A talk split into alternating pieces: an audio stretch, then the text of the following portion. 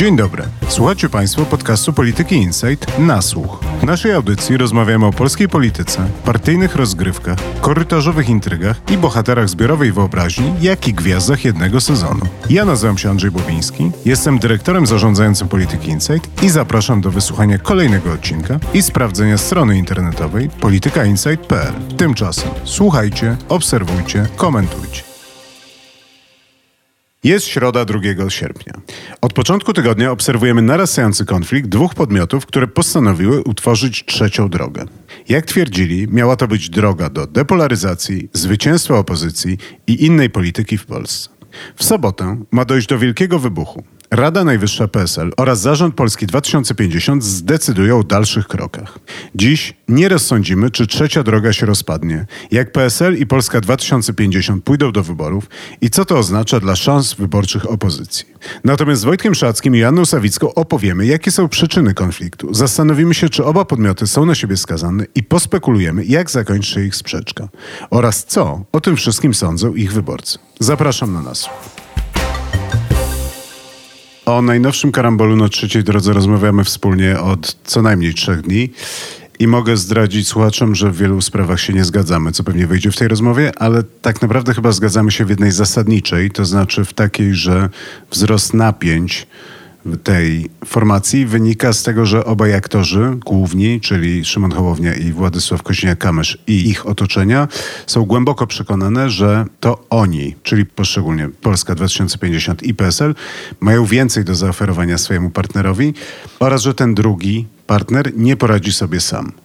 Więc moja propozycja jest taka, żebyście może przedstawili perspektywę tych dwóch ugrupowań. Może Janna by zrobiła Polskę 2050, a Wojtek by zrobił PSL? Z punktu widzenia polityków Polski 2050 cała afera, czyli wzrost napięć między politykami Polski 2050 i PSL-u zaczęły się mniej więcej na początku lipca. Wówczas Polska 2050 i z tego, co słyszymy też, tylko tego nie jesteśmy pewni, PSL, na pewno Polska 2050 zamówiła badania, z których według moich rozmówców wynikało, że trzecia droga może liczyć na około 11% poparcia i 75% tego poparcia to jest poparcie Polski 2050, a tylko 25% należy do PSL-u. Mniej więcej w tym samym czasie pojawił się sondaż United Surveys dla WPPL, z którego wynikało też mniej więcej, że trzecia droga może liczyć na 11% poparcia. Tam nie zbadano osobnego poparcia dla PSL-u. Z tego co pamiętam, Polska 2050 miała 7,5%, gdyby startowała sama. Natomiast PSL był zbadany w koalicji z Platformą Obywatelską, z Koalicją Obywatelską i z tego sondażu wynikało, że gdyby PSL poszedł na koalicję z Tuskiem, to przysporzyłby koalicji obywatelskiej jedynie jeden punkt procentowy poparcia, czyli koalicja obywatelska wzrosłaby z 28,5 do 29,5% poparcia, czyli dałby koalicji obywatelskiej niewiele PSL.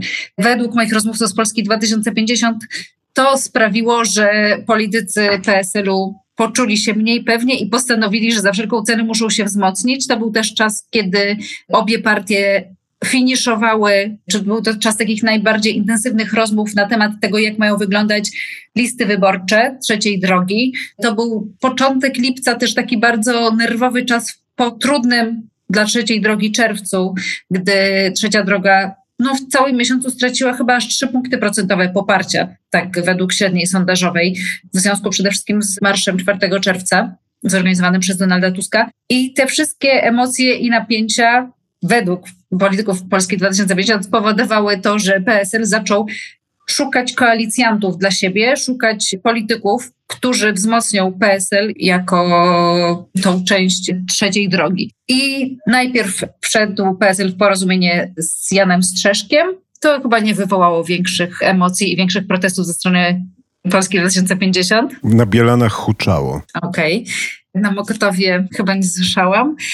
Potem ogłoszono przejście trzech polityków porozumienia do klubu PSL-u, to znaczy trzech posłów spośród czterech, którzy jeszcze zostali posłów porozumienia, dołączyło do klubu porozumienia. Wśród tych posłów nie było Jarosława Gowina, była Magdalena Sroka, Iwona Michałek i Stanisław Bukowiec. Oraz pojawiły się pogłoski na temat tego, że PSL finiszuje rozmowy o potencjalnej współpracy z Arturem Dziamborem, czyli byłym politykiem Konfederacji, wolnościowcem. Oraz pojawiły się pogłoski o tym, że PSL chce współpracować z Agrounią. W związku z tym Polska 2050, która uznała, że nie godzi się przede wszystkim na koalicję z Agrounią i z Dziamborem oraz nie poczuła się wystarczająco skonsultowana w sprawie ewentualnej współpracy z porozumieniem, postanowiła ostro zaprotestować. Tam rzeczniczka Polski 2050 ogłosiła takie oświadczenie, że nie ma zgody na powiększanie koalicji trzeciej drogi bez jasnego poparcia ze strony Szymona Hołowni oraz odbyła się konferencja prasowa, na której Szymon Hołownia powiedział, że nie ma takiej możliwości, że Polska 2050 wystartuje w wyborach parlamentarnych na jednej liście z politykami, którzy wspierali rząd PiSu albo którzy byli w Konfederacji oraz nie godzą się na koalicję z Agrounią. I do tej pory i wczoraj, i dzisiaj, i kilka dni temu, codziennie, jak prowadziłam rozmowy z politykami Polski 2050, oni byli bardzo, bardzo stanowczy w tym, że twierdzili, mówili, że nie ustąpią, że na pewno w żadnym wypadku nie zgodzą się na koalicję z Agrounią, to na pewno, na pewno nie zgodzą się na Dziambora. Jeżeli chodzi o polityków porozumienia, być może na jakieś ustępstwa tam pójdą, ale to jest jedyny obszar, na który oni mogą się zgodzić na jakieś ustępstwa. Szukając odpowiedzi na pytanie, które zadałem, to brzmi ona mniej więcej tak, że nowa asertywność Hołowni wynika z wyników sondażowych. To znaczy, że Hołownia uważa, że jest silniejszy, że trzy czwarte poparcia trzeciej drogi to jest on, że on jest najbardziej widocznym, przebijającym się politykiem tego ugrupowania i w związku z tym to PSL jest na musiku, bo nie dość, że potrzebuje Hołowni, żeby zrobić jak najlepszy wynik, to jeszcze do tego niespecjalnie ma alternatywę, bo Platforma nie będzie chciała przyjąć PSL-u na swojej listy, bo sam PSL niespecjalnie dużo daje. Dobrze, Wojtek, a jak to widzi PSL? Skąd z kolei nowa asertywność PSL-u w tym trudnym związku? Jeśli miałbym zrekonstruować to, jak myśli PSL o Hołowni w tym momencie, to widziałbym to mniej więcej tak. Polska 2050 jest tym słabszym partnerem, słabszym jeśli chodzi o struktury, finanse, jest to partia, która miałaby kłopot z wystawieniem list we wszystkich okręgach, ze zbieraniem podpisów pod tymi listami, zwłaszcza, że kampania, wszystko na to wskazuje, będzie bardzo krótka, więc to będzie tylko parę tygodni na zebranie podpisów i to będzie jeszcze w wakacje, gdy te podpisy pewnie będzie się zbierało trudniej. Sądzę też, że PSL ma świadomość progu wyborczego dla koalicji i tego, że ta formuła startu w koalicji, która sprawia, że trzeba mieć 8%, żeby wejść do Sejmu, jest groźna potencjalnie dla ich bytu sejmowego, bo dla każdej partii, która już w tym Sejmie jest, głównym celem jest obrona tych miejsc. I formuła koalicyjnego komitetu według PSL-u to utrudniała. Zwłaszcza po tych sondażach, które wspominałaś, z których część mówiła, że jest poniżej 8% poparcia dla trzeciej drogi. Również w lipcu pojawiły się pojedyncze sondaże, w których ta koalicja jest poniżej tego 8% progu.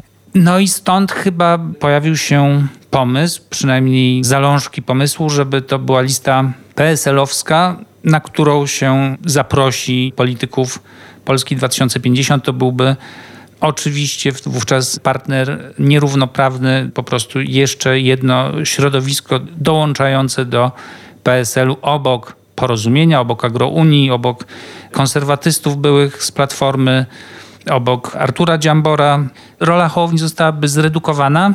No i PSL prawdopodobnie zwietrzył szansę i pomyślał, że da się tak ograć partnera. A jeżeli jeszcze mogę coś dodać do tego, co mówisz Wojtek, z moich rozmów z PSL-em wynika też to, że oni się wkurzyli na polityków Polski 2050 po tych właśnie sondażach z początku lipca, po których ich zdaniem politycy Polski 2050 rozgłaszali mediom, że to oni są dużo silniejszym partnerem tej koalicji, a PSL uważa, że jak pójdą na wybory, to oni wprowadzą więcej posłów. Być może teraz poparcie dla Polski 2050 jest trochę większe niż dla PSL-u, ale to oni mają lepszych kandydatów, bardziej rozpoznawalnych kandydatów, bardziej doświadczonych polityków i wkurzało ich to, że Polska 2050 uważa się za tak dużo silniejszego partnera w momencie, kiedy oni czują się bardziej atrakcyjną ofertą na listach wyborczych. No to dopowiadając do tego, co ty z kolei powiedziałaś, Anno, to wydaje się, że trochę to jest chyba tak, że Polska 2050 jednak opiera tą swoją opowieść i może nawet wręcz swoje głębokie przekonanie jednak na wynikach sondaży, które się zmieniają, w które już pomijając i nie cytując dosyć kuryzelnego tekstu Agnieszki Kublik we wczorajszej wyborczej, ale jednak w dużej mierze opiera swoje przekonanie o swojej sile na sondażach, w które tak naprawdę nie wierzą. Więc, że trochę jest tak, że to są te dwie opowieści, które się składają na jedną i w ogóle mam takie poczucie, że w tej całej historii koniec końców ja będę stawiał tezę, że te dwa ugrupowania są w tym momencie na siebie skazane i bardzo ciężko byłoby im się rozejść i wystartować oddzielnie, choć zobaczymy, co się wydarzy, ale że oni są z jednej strony komplementarni, w sensie Polska 2050 i PSL, ale z drugiej strony mają zupełnie inne mocne i słabe strony, w związku z tym też inaczej patrzą na tą politykę. I to jest też trochę o tym, że na przykład z perspektywy Hołowni on duży nacisk kładzie na opowieść, program i to, co ma do zaoferowania w takiej perspektywie właśnie programowej wyborcom, dlatego ciężko jest mu być na jednych listach z Agrounią, Dziamborem i nie wiem, dużo bardziej powiedzmy lewicującymi politykami.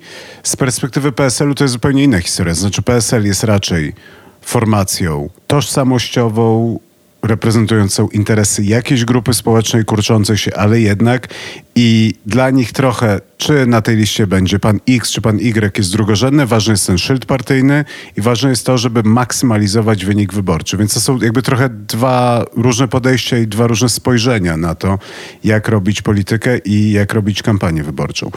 Natomiast to, co jeszcze tutaj chciałem powiedzieć, to, że myślę, że PSL się trochę przestraszył i dopowiedziałbym z kolei do tej Wojtka opowieści i oni pewnie sami tego nie opowiedzą, ale ja podejrzewam, że PSL się przestraszył, że trochę traci tożsamość. To znaczy, że ten szyld trzeciej drogi przykrywa jednak ten szyld PSL-u, że dużo bardziej widoczny jest Szymon Hołownia, że to Szymon Hołownia się kojarzy z trzecią drogą, a dla PSL-u jednak ta tożsamość i ten szyld są ważne, bo to są wiele, wiele, wiele lat tradycji oraz to są nadchodzące wybory samorządowe, które są dla nich możliwe, że nawet ważniejsze niż wybory parlamentarne i że w sytuacji, w której w wyborach parlamentarnych oni zgubią i gdzieś schowają do szafy swój szyld partyjny, to ciężko będzie im zrobić taki wynik, jakiego oczekiwałyby struktury i najbardziej zatwardziali wyborcy w wyborach samorządowych.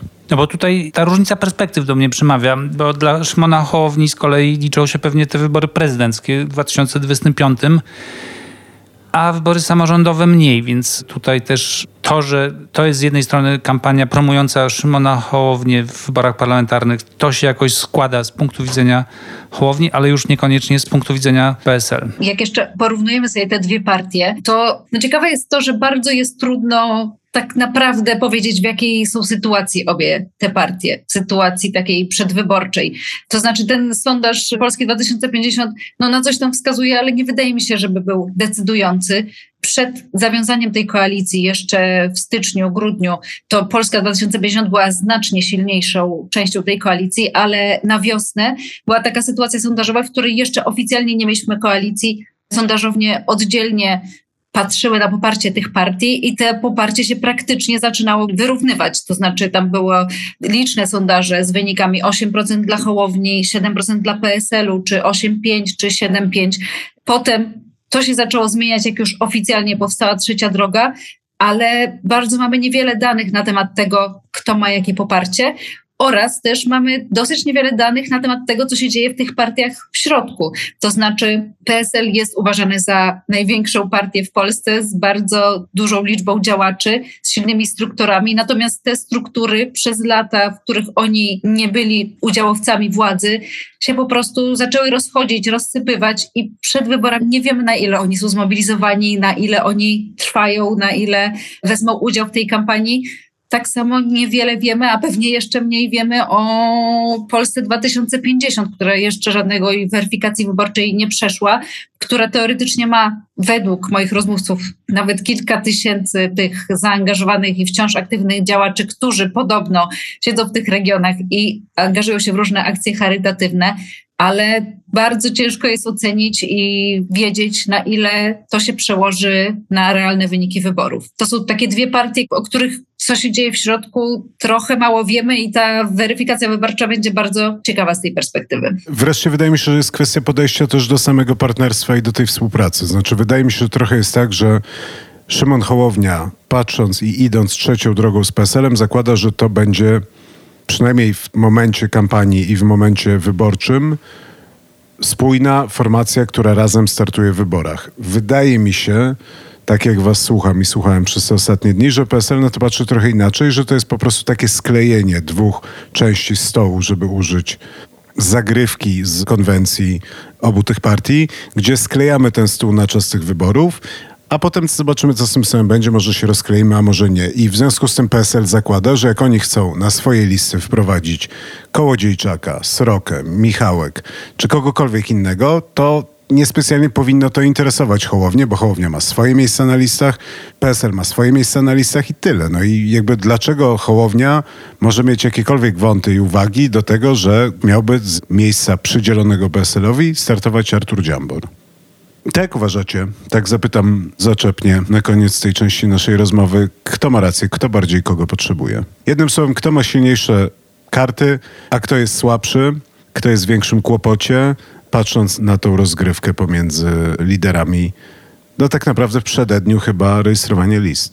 No, mi się mimo wszystko wydaje, że PSL jest w większym kłopocie niż Polska 2050. Polska 2050, no jeszcze w grudniu, tak jak mówiłam, jeszcze w styczniu miała około 11% poparcia. Oni twierdzą przynajmniej, i to słyszałam z kilku źródeł, że są dobrze przygotowani na tę kampanię i są gotowi w razie czego startować samodzielnie, że mają zapewnienie, że dostaną kredyt. Ty Wojtek? No ja uważam, że w tym pojedynku słabych, w tej współpracy słabych, słabsza jest jednak partia Hołowni, bo z każdym kolejnym zakrętem na tej drodze Hołownia gubił część zwolenników. Najpierw te różne ruchy antyplatformerskiego kosztowały sporo fanów. Później zawarcie porozumienia z PSL-em kosztowało go część wyborców, którzy przeszli prawdopodobnie do Konfederacji, bo Konfederacja stała się tym antyestablishmentem jedynym. Teraz, gdyby kolejny raz, powiedzmy, obraził się na PSL i poszedł we własną stronę, to znowu pewnie zgubił część wyborców.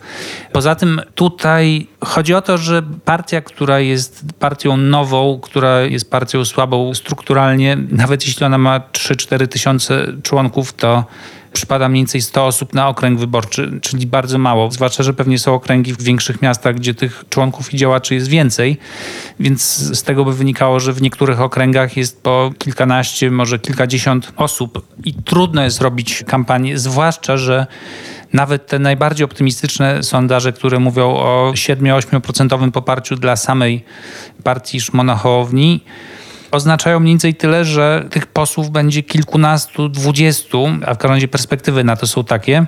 I trudno jest w takiej sytuacji robić kampanię w tych okręgach, w których z góry wiadomo, że nie będzie mandatu. Trudno zebrać ludzi, trudno zmobilizować wyborców. Po prostu nikomu się nie chce angażować czasu i pieniędzy na z góry przegraną sprawę. I więc te partie, które mają poparcie w tych widełkach, są w ciężkiej sytuacji, jeśli są partiami nowymi. Z PSL-em jest trochę inaczej, bo wybory parlamentarne są dla nich nie pierwszoplanowe, powiedzmy. Ci wszyscy samorządowcy PSL-u, którzy będą pewnie uzupełnieniem list wyborczych, no, chcą się pokazać przed kampanią samorządową, która będzie na wiosnę. Więc oni i tak będą chcieli w tej kampanii jakoś się pojawić, błysnąć. Zebranie podpisów nie będzie żadnym wyzwaniem większym dla PSL-u. Więc gdyby te partie miały się rozejść, każda we własną stronę, to sądzę, że PSL metodą ciłania głosów, metodą dobierania polityków z różnych parafii, którzy jakoś by się tam odnaleźli, znowu miałby większe szanse na przekroczenie progu niż sam Szymon Hołownia ze swoją partią ale to nie jest tak, że ta przewaga jest jakaś wielka, a po drugie, my rozmawiamy sobie tutaj, a płyną do nas sygnały na razie z jednego źródła, ale wiarygodnego, że liderzy od dwóch dni rozmawiają i że porozumienie jest blisko między Szymonem Hołownią a Władysławem Kośniakiem-Kamyszem. Nomen omen. Ale do tego jeszcze przejdziemy. Jeszcze coś Joanna chciała powiedzieć. Ja chciałem też tak, ja chciałam dodać do tego, co Wojtek powiedział, no, że ja mam trochę inaczej. To znaczy, jakby te partie miały iść osobno, to wydaje mi się, że większe szanse na przekroczenie progu ma Polska 2050. Wydaje mi się, że po prostu ma wyższe poparcie od PSL-u. Jeżeli wierzycie jej zapewnieniom, że oni są przekonani, że dostaną kredyt na kampanię, że sprawdzili to, że uda im się zebrać podpisy i nie będą mieli z tym żadnych kłopotów, że są gotowi na samodzielne wystawienie list, mają kandydatów, przypuszczam, że oni są w stanie przekroczyć próg wyborczy z tym poparciem, które mają teraz. Nie mam takiej pewności, jeżeli chodzi o PSL, które no, od lat jest po prostu słabą partią i to, że ono przekracza próg, to zawdzięcza temu, że udaje mu się w ostatniej chwili albo zawiązać jakąś koalicję, albo przyciągnąć kogoś do siebie. Wydaje mi się, że zawsze przed wyborami parlamentarnymi no, mamy do czynienia z taką ruletką, czy ten PSL wejdzie, czy nie wejdzie. Te dywagacje zawsze nam towarzyszą. Natomiast jeżeli patrzymy o krok dalej, troszeczkę dalej w tę polską politykę, to większe szanse na przetrwanie ma PSL niż Polska 2050. To znaczy, jeżeli Polska 2050 by nie weszła do Sejmu, no to to jest już koniec. No, to nie ma żadnego sensu istnienia. Jeżeli PSL by nie wszedł do Sejmu, to jakiś tam sens istnienia jeszcze ma, bo są te, jak powiedzieliśmy, super ważne dla niej wybory samorządowe. To znaczy, Polska 2050 ma teraz jedyną i ostatnią szansę, żeby pokazać, po co ona istnieje w polskiej polityce, bo trochę zagubiła ten sens, trochę tego nie wiemy od iluś lat czy miesięcy myślimy sobie, że Szymon Hołownia chciałby zostać polskim prezydentem, na co no chyba ma niewielkie szanse, zwłaszcza jeżeli prezydentem Polski chce zostać Rafał Trzaskowski, ale jeszcze musi przekonać nas, po co właściwie chce wejść do tego Sejmu i co chce dalej robić w tej polskiej polityce. To tak, bo pojawia się ten wątek Szymona Hołowni, który miałby zostać prezydentem Polski w najbliższych wyborach, to ja chciałbym tutaj z dużą dozą pewności zamknąć ten temat i powiedzieć, że moim zdaniem nie widzę najmniejszych i to naprawdę najmniejszych szans, żeby Szymon Hołownia został prezydentem Polski w najbliższych wyborach. Może za 10 lat, kiedy przetoczy się przez 7 partii i wymyśli siebie na nowo w tym momencie. W 2050. Na przykład w 2050. No w tym momencie wydaje mi się, że naprawdę Szymon Hołownia nigdy nie był tak daleko od bycia prezydentem Polski jak teraz, od czasu, kiedy wszedł w politykę. Dwa. Dyskutujemy sobie o tym, kto ma większe poparcie i rozumiem, że trochę to jest tak, że wy pięknie się nie zgadzacie, ale dlatego, że rozmawiamy trochę o dwóch różnych rzeczach. Znaczy ja się zgadzam z Joanną, że w tym momencie Szymon Hołownia ma prawdopodobnie większe poparcie. Co więcej, myślę, że Szymon Hołownia zyskuje na szyldzie trzeciodrogowym, bo trzecia droga bardziej się kojarzy z Szymonem Hołownią i nie tylko mi, ale to też wychodzi z badań. Natomiast jeżeli chodzi o to, czy to by się przełożyło na wyższy wynik w wyborach, to tu jest mi chyba jednak bliżej do Wojtka, bo nie, nie doceniałbym jednak tych struktur, umiejętności robienia kampanii, doświadczenia kampanijnego, rozpoznawalnych twarzy w terenie, większego rozsmarowania w większej liczbie regionów tego poparcia i tak dalej, i tak dalej. Więc mam poczucie, że mimo wyższego poparcia teraz, to, że koniec końców, jeżeli doszłoby do wyścigu wyborczego tych dwóch ugrupowań, to ja bym jednak stawiał pieniądze na to, że PSL koniec końców będzie miał lepszy wynik niż Hołownia, szczególnie, że na przykład Marsz Miliona Serc Donalda Tuska i przenoszenie głosów taktyczne. Nie ruszy PSL-u. Raczej nie ruszy PSL-u, a po prostu to poparcie Hołowni jest mniej ugruntowane i mniej zakorzenione. W sensie wydaje mi się, choć nie mam na to jakichś bardzo twardych dowodów, że że taki beton hołowniowy jest dosyć mały i że to są wyborcy, którzy szukają innej oferty, którzy są zmęczeni polaryzacją, którzy chcieliby czegoś innego w polityce, ale tak naprawdę no niekoniecznie są bardzo przywiązani i do Szymona Hołowni jako takiego, i do innych polityków, którzy współtworzą tą formację. Kończąc, jeszcze jeden ostatni wątek, który chciałem wrzucić i zamknąć, to jest to, kto więcej traci na tej awanturze. I tutaj wydaje mi się, że też jest trochę klucz do tych negocjacji. Znaczy, podejrzewam, że z perspektywy PSL-u i z perspektywy wyborców PSL-owych, fakt, że oni się teraz kłócą i się nie mogą dogadać, że ta Rada Naczelna się zbiera, to jest jakby dzień jak co dzień w biurze dla PSL-u. Tyle razy, ile oni łączyli, przychodzili tu z Kukizem, a nie z Kukizem, w jedną stronę, a teraz będą partią przedsiębiorców, a teraz małych miast, a teraz zwracają na wieś i tak dalej to jest dosyć naturalne i wiadomo, że po prostu wyborca PSL-owy będzie głosował na PSL i tyle. Przykra prawda jest taka, że jest coraz mniej tych wyborców PSL-owych, ale nadal oni są. Moim zdaniem marka Szymon Hołownia traci na tym, że jest kolejna awantura, kolejne zamieszanie, nie wiadomo o co chodzi, dlaczego teraz tu się dogadał, tu się nie dogadał, tu się świetnie dogaduje z tym Kośniakiem Kamyszem, a jednak nie do końca, więc że tak naprawdę na tej awanturze dużo więcej traci Hołownia niż Kosiniak. I wydaje mi się, że to jest też pewna kalkulacja. To znaczy, to nie jest tylko o tym, jakie mam poparcie, to nawet nie jest o tym, jakie będę miał poparcie, ale to jest o tym, kto więcej traci i czyja marka się osłabia w trakcie tej awantury i tutaj moim zdaniem jest duża przewaga PSL-u. PSL nie wydaje mi się, żeby dużo tracił na tym, Hołownia moim zdaniem traci sporo. To jest możliwe, zwłaszcza, że mam też takie wrażenie, że Hołownia wszedł na jakąś taką wizerunkową, równie pochyłą i nie potrafi się obronić, jeżeli chodzi o taki swój no, bardzo pozytywny wizerunek jednak w kampanii 2020 roku prezydenckiej, gdzie on był w stanie przyciągać duże ilości ludzi, rozmawiać z nimi, być naturalnym i być rzeczywiście takim przyciągającym ludzi, angażującym i atrakcyjnym dla wyborców. Teraz tak jak mówisz, rzeczywiście dużo jest tak zwanych awantur z jego udziałem. Nawet jeżeli to nie są awantury, to przez to, że no, nie sprzyjają mu media i media często w negatywny sposób opowiadają historię związaną z Hołownią, a on nie potrafi się z tego wybronić, nie potrafi tego przekuć na jakiś pozytyw. Teraz dopiero co mieliśmy historię z Paktem Senackim i Adamem Bodnarem, który miał być kandydatem Koalicji Obywatelskiej w okręgu wilanowskim w Warszawie i usłyszeliśmy z mediów, że Szymon Hołownia nie chciałby, żeby z tego okręgu startował Adam Bodnar, ponieważ proponuje na to miejsce swojego kandydata Jakuba Wegnańskiego, który no, może w Warszawie jest postacią zacną i rozpoznawalną, ale generalnie szerzej no, nie jest to silny i rozpoznawalny polityk, a nie kandydat. I w mediach zawrzało, że bardzo ceniony i zasłużony dla opozycji były rzecznik praw obywatelskich Adam Bodnar jest zagrożony, ponieważ Szymon Hołownia podważa jego miejsce w ważnym warszawskim okręgu. Politycy Polski 2050 przedstawiali zupełnie inaczej tę historię. Oni twierdzili, że w żadnym wypadku oczywiście nie chcą podważać kandydatury Adama Bodnara, że wiedzą, że to będzie świetny senator i nie tak ta historia miała wyglądać, ale oni nie potrafią tego tak opowiedzieć, żeby to się przebiło. I przypuszczam, że zdecydowana większość opozycyjnych wyborców zapamiętała sobie raczej to, że Szymon Hołownia próbuje pozbawić dobrego miejsca senackiego Adama Bodnara, niż to, że promuje innego społecznego kandydata. Dobrze, to ja bym to spuentował jednak takim stwierdzeniem, że z jednej strony jakie media liberalne są, to każdy widzi i fakt, że Szymon Hołownia i jego ugrupowanie ma podgórkę, to jest stwierdzenie, z którym ja się zgadzam, a z drugiej strony no niesamowicie dużo błędów komunikacyjnych popełnia Szymon Hołownia i jego politycy.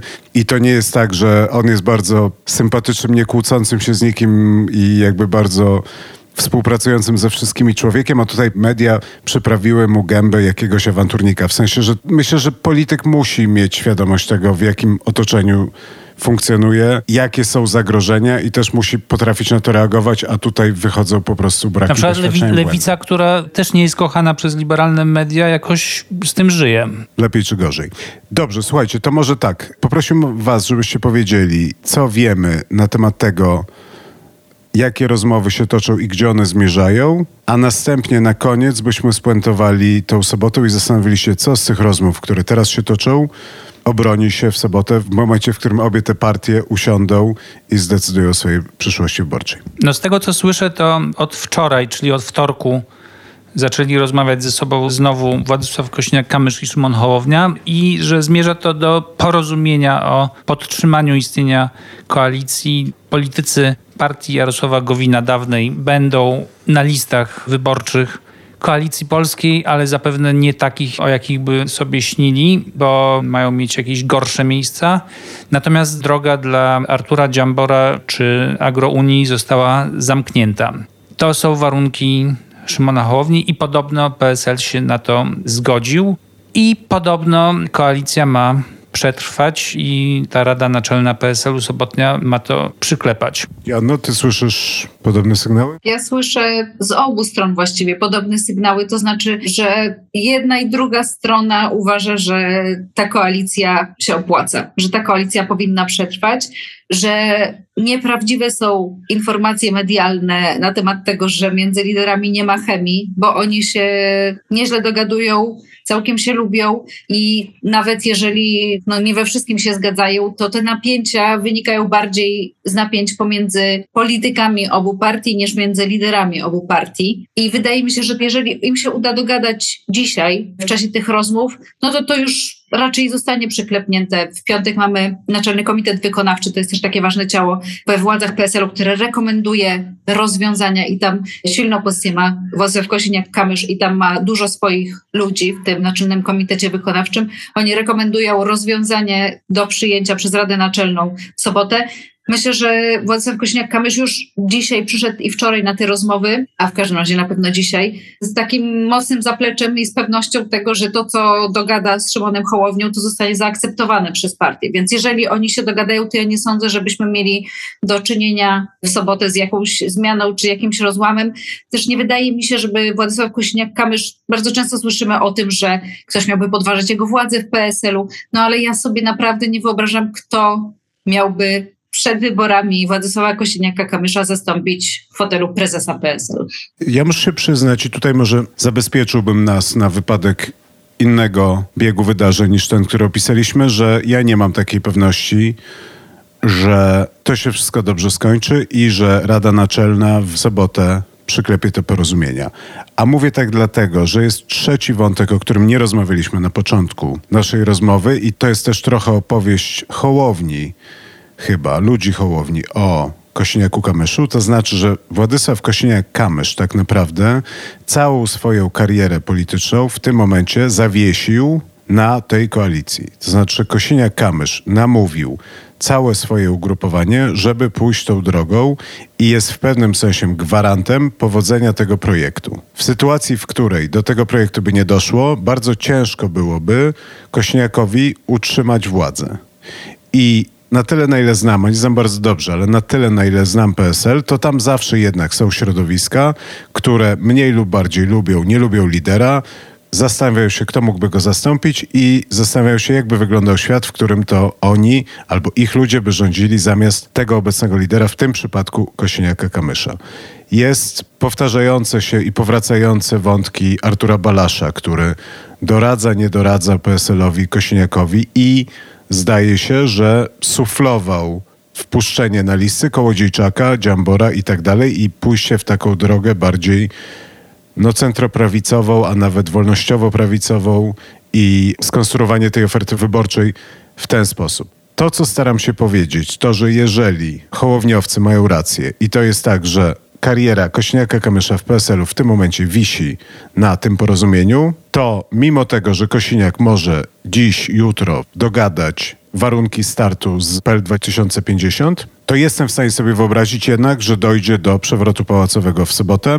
Nie widzę i nie wiem, kto miałby zastąpić Kosiniaka, ale może być tak, że jednak wyjdą jacyś ludzie niekoniecznie sprzyjający Kośniakowi i powiedzą, że niespecjalnie interesuje ich, co lider wynegocjował z Szymonem Hołownią, bo oni uważają, że Kołodziejczak ma być na tych listach, że Dziambor ma być na tych listach i że nie przyklepią tego porozumienia. No i wtedy będzie pytanie, co się dzieje z Kosiniakiem, co się dzieje z tym porozumieniem. Więc to, co staram się powiedzieć, to, że mimo wszystko, mimo tego, że rozumiem, że słyszymy, że rozmowy zmierzają w dobrym kierunku i że się panowie dogadają, to ja bym jednak przed zamknięciem tej historii poczekał na tą sobotę i zobaczył, jak zareaguje PSL. Tak, ale ja autentycznie nie widzę nikogo, kto miałby zostać liderem PSL-u po Władysławie Kosiniaku-Kamyszu, kto miałby poprowadzić tę partię jako samodzielną partię do wyborów, być może z poparciem Kołodziejczaka czy Dziambora, tak żeby ta partia była w stanie przekroczyć próg.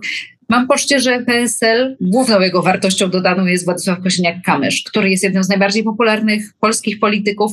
PSL trochę nie wiadomo, gdzie ma teraz poparcie, bo straciła poparcie na wsi, nie udało im się zbudować trwałego poparcia w małych miastach. Ona zbiera to swoje głosy to tu, to tam po działaczach, po rodzinach działaczy, po osobach zaangażowanych od lat, ale to jest taki kolos na glinianych nogach, który jest coraz mniej namacalny w polskiej polityce i którego główną emanacją jest Władysław Kosiniak-Kamysz, główną wartością i głównym powodem, dla którego ta partia jeszcze istnieje. To ja chciałem powiedzieć, że no w tym tkwi jednak jakaś zagadka. To znaczy te ruchy PSL-u, my sobie je jakoś próbujemy racjonalnie wytłumaczyć, ale za tym kryje się moim zdaniem jakaś tajemnica, to znaczy nie robi się takich rzeczy partnerowi, takich rzeczy, czyli wpuszczanie na listy jakichś ludzi, z którymi wiadomo, że partnerowi nie będzie po drodze.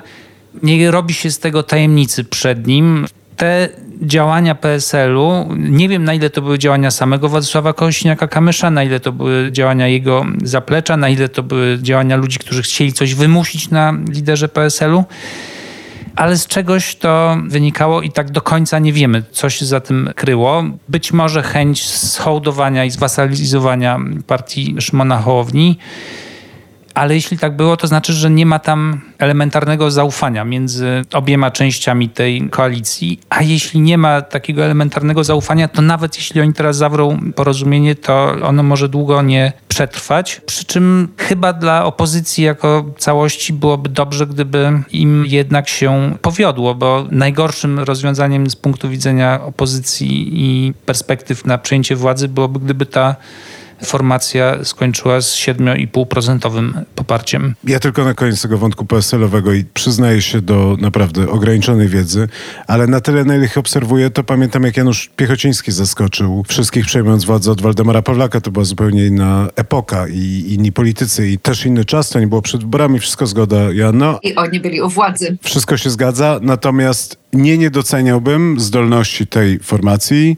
do robienia rzeczy zaskakujących i nie mówię, że tak będzie, ale jestem w stanie sobie wyobrazić, że gdzieś w jakichś gabinetach, nie wiem, Waldemara Pawlaka, Marka Sawickiego, ktokolwiek, powstał plan, żeby wyciągnąć przykładowego, nie wiem, Krzysztofa Kosińskiego albo innego polityka z młodego szeregu PSL-owego, nie mówię, że to będzie Krzysztof Kosiński, który razem z Kołodziejczakiem i Markiem Materkiem będą nową, antyestablishmentową siłą, która poprowadzi PSL do tych 6%, które są potrzebne, żeby spokojnie ugruntować swoją pozycję przed wyborami samorządowymi. Znaczy, to co staram się powiedzieć, to że trochę kontrintuicyjnie chciałem tylko zostawić takie myślątko, że nie takimi rzeczami PSL nas zadziwiał przez ostatnie 30 lat, więc zostawmy sobie taką małą furtkę, proponuję, na scenariusz alternatywny, jakkolwiek słyszę, co mówisz i zgadzam się, że najbardziej prawdopodobne jest, że A. Kośniak-Kamysz poprowadzi tą partię do wyborów, B. że prawdopodobnie będzie to we współpracy i na jednej liście z Polską 2050. Na koniec chciałem Ciebie poprosić, trochę odbijając się od tego, co powiedział Wojtek i zakończyć tę rozmowę, żebyś trochę się odniosła do tego, jak wyobraź sobie, jak będzie dalej przebiegała współpraca pomiędzy tymi dwoma ugrupowaniami, bo mam poczucie, że jedno to jest zamknięcie tej awantury, którą obserwujemy w tym tygodniu i którą jeszcze chwilę sobie poobserwujemy. I nawet zakładając, że wszystko dobrze się zakończy, to czy raczej ty masz tak, że to jest ten moment, kiedy oni usiądą do stołu, wypiją ten symboliczny kieliszek wina i pójdą do pracy i ręka w rękę będą pracowali na jak najlepszy wynik, czy raczej jest to zapowiedź kolejnych niekończących się kłopotów pomiędzy ugrupowaniami, które mimo tego, co słyszymy i mimo tych świetnych relacji Kosiniaka z Hołownią, no ewidentnie trzeszczą. Ja myślę, że atmosfera między tymi partiami jest słaba i że to się przełoży na dalszą część kampanii. Przypuszczam, że Kosiniak-Kamysz z Hołownią się dogadają, że oni potrafią działać racjonalnie, potrafią mieć dobrą chemię i uznają, że trzeba robić razem te kampanie, że trzeba robić razem spotkania, że trzeba pokazywać, że jest dobrze, więc będą robić razem spotkania i będą starali się tych dwóch liderów mówię, na ile to możliwe robić kampanię wspólną, a im niżej zejdziemy, tam ta kampania będzie kompletnie osobna i będą dwa sztaby, które będą ze sobą konkurowały i prawdopodobnie te relacje w związku między innymi z konkurencją o miejsca na listach, czy o to, kto na liście ostatecznie zdobędzie mandat, te relacje no, będą pewnie coraz gorsze. To brzmi jak recepta na katastrofę w wyborach. Zwłaszcza, że jeśli ta kampania jest o emocjach, a na razie wszystko na to wskazuje, że będą będą nią już do dnia wyborów rządziły emocje, to ja nie widzę, jakie emocje ma nam do zaoferowania trzecia droga, poza tymi emocjami. Z niecierpliwieniem. Z niecierpliwieniem i wyczekiwaniem, czy oni się sami ze sobą potrafią porozumieć. Tak, to kończąc, wydaje mi się, że no jest dużo więcej ciemnych chmur na tym niebie i myślę, że jest więcej przesłanek świadczących o tym, że ten cały projekt zmierza w złym, a nie w dobrym kierunku. Natomiast jeżeli on miałby jakkolwiek się odrodzić, co zgaduję, że Wojtek kompletnie w to nie wierzy, a... Nie, tak kompletnie to nie, ale, ale raczej jestem nie. sceptyczny. To wydaje mi się, że tu jest potrzebne coś więcej niż konwencja i przecinanie, a potem łączenie stołów. W sensie jest tu po prostu tak naprawdę potrzebne takie prawdziwe, symboliczne, duże, nowe otwarcie i przede wszystkim, i to chyba jest trochę o wszystkich partiach, opozycyjnych, o PiSie chyba mniej, ale trochę ustalenie, z czym ta partia idzie do wyborów i jaka jest tak naprawdę oferta, to znaczy jaka opowieść stoi za tym ugrupowaniem.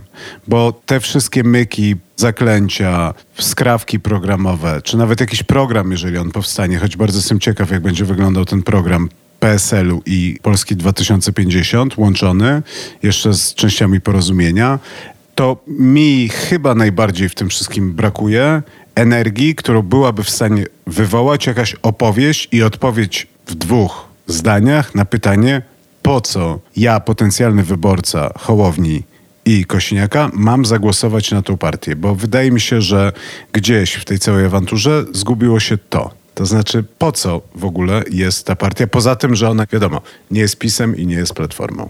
I nie jest partią. Nie jest partią i nie jest konfederacją. Ogólnie wieloma rzeczami nie jest. Nadal poszukujemy odpowiedzi na pytanie, czym jest. Joanno, Wojtku, dziękuję bardzo. Dzięki. Dzięki. Na dziś to wszystko. Zapraszam w przyszłym tygodniu na kolejny odcinek na słuchu. Posłuchajcie również innych naszych podcastów, które znajdziecie w większości serwisów podcastowych. W pole wyszukiwania wpiszcie po prostu Polityka Insight. Słuchajcie, obserwujcie i komentujcie. Do usłyszenia.